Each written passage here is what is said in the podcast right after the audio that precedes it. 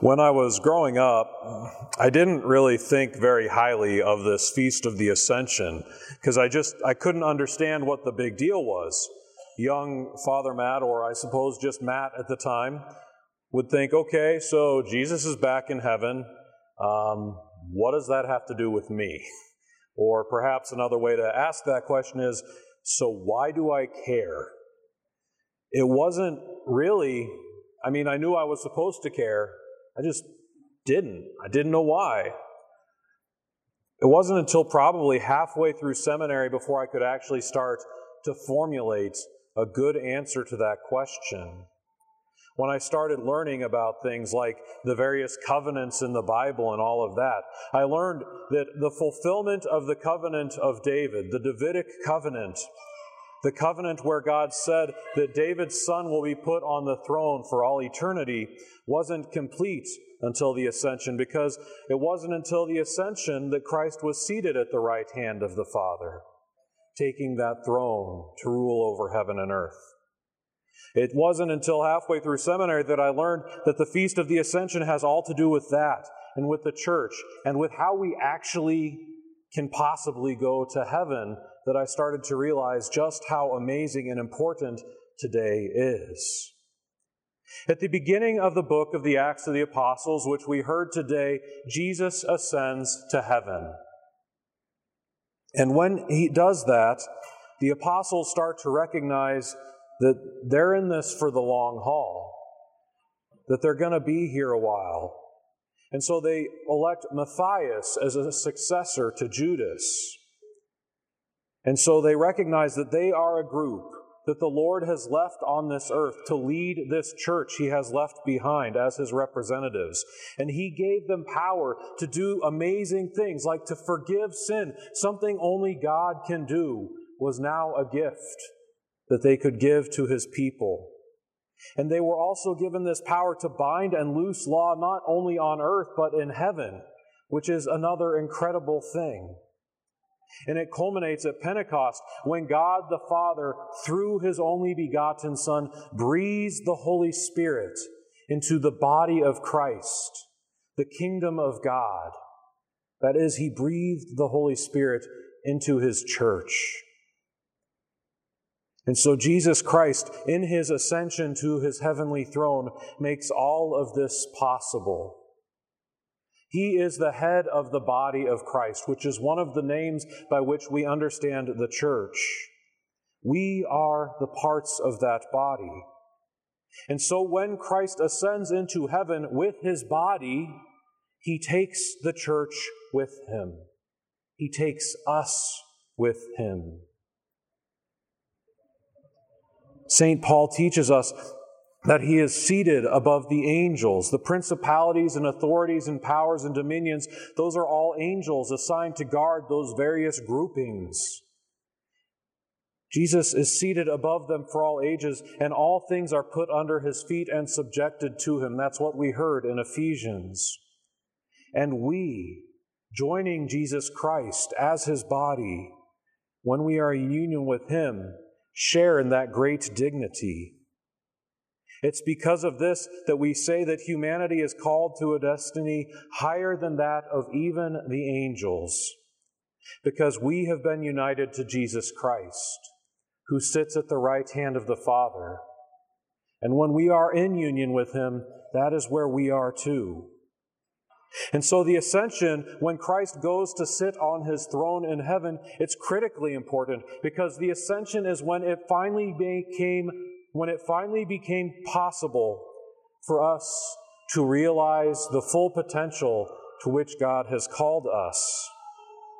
We are called to heaven, and we can get there because we are part of the body of Christ, which is already in heaven and on earth.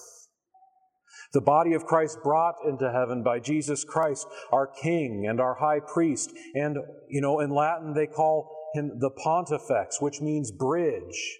He is the way to heaven. He brings us there with him.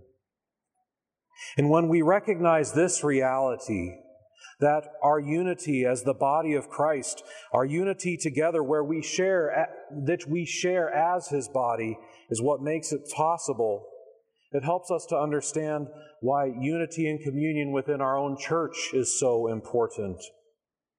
It helps us to recognize that even though each of us are individually valuable and loved beyond anything we can imagine by God, when we are united, we become even greater than that. To help understand this, there's a very good analogy I ran across recently. Think about the cells in our human body. We have bone cells and blood cells and brain cells and all sorts of cells, and I'm sure there's doctors here who could tell me about them a lot, right? But in many cases, they can take some of these cells, and those cells can live outside of our bodies.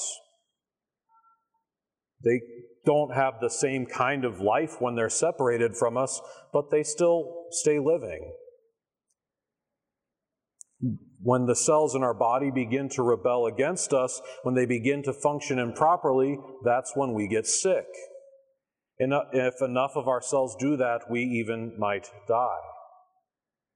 If we think about that and use it to help us understand the body of Christ, it helps us recognize we are like those cells. And when we work together to complete the work that God has given us, the body of Christ is something amazing, and it shines forth beautifully and gives life to the world, and it pulls the world out of the darkness of evil that wishes to destroy all of us, because the sum is so much greater than just the parts. But remember that when that cell has less life, when it's been removed from us, so do we struggle with less life when we are removed from the body of Christ. And that happens when we fall into mortal sin. Our disunity causes harm to the body, and we can only be returned to our proper place when Christ, in His role as the divine physician, heals us in sacramental confession. In fact, if we are to try and force our way back into that body of Christ, for example, by receiving the Eucharist before going to confession with those mortal sins, we put ourselves in danger and we cause further sickness to the body of Christ. Think about that analogy again. What happens to those broken and damaged cells if they are not healed? The immune system gets rid of them for the good of the body. They're destroyed.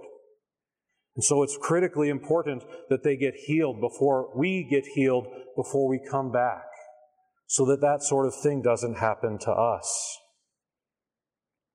The reason that it is so dangerous is because what we're saying by receiving that Eucharist, for example, is that we are in union with Christ and His will.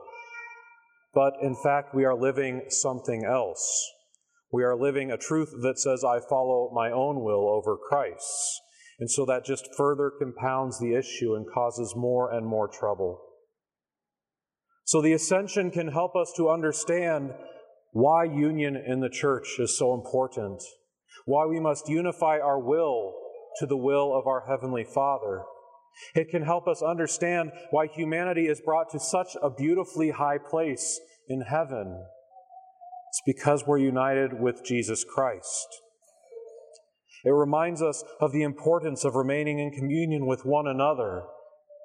And it reminds us of how important it is to always strive to do the good, because to do the good is to do the will of God. It also gives us hope, because the Ascension shows us that when we are united with Jesus Christ, we do not need to fear evil or any other thing. Because for the members of His body, all of that is beneath our feet. If we look at the very beginning, at the Garden of Eden, God gave man creation to rule over it. And Adam messed it up. I can't say I would have done any better, let's be honest. But when God sent His Son to this earth, and then His Son returned to heaven triumphantly, Jesus Christ was given rule over all creation as a new Adam who was both fully man and fully God, who could destroy sin. And so in the Ascension, we see that very first sin finally overcome and conquered, because man is put back again as the ruler of creation. Except this time, we will not fail, because we have Christ as our head.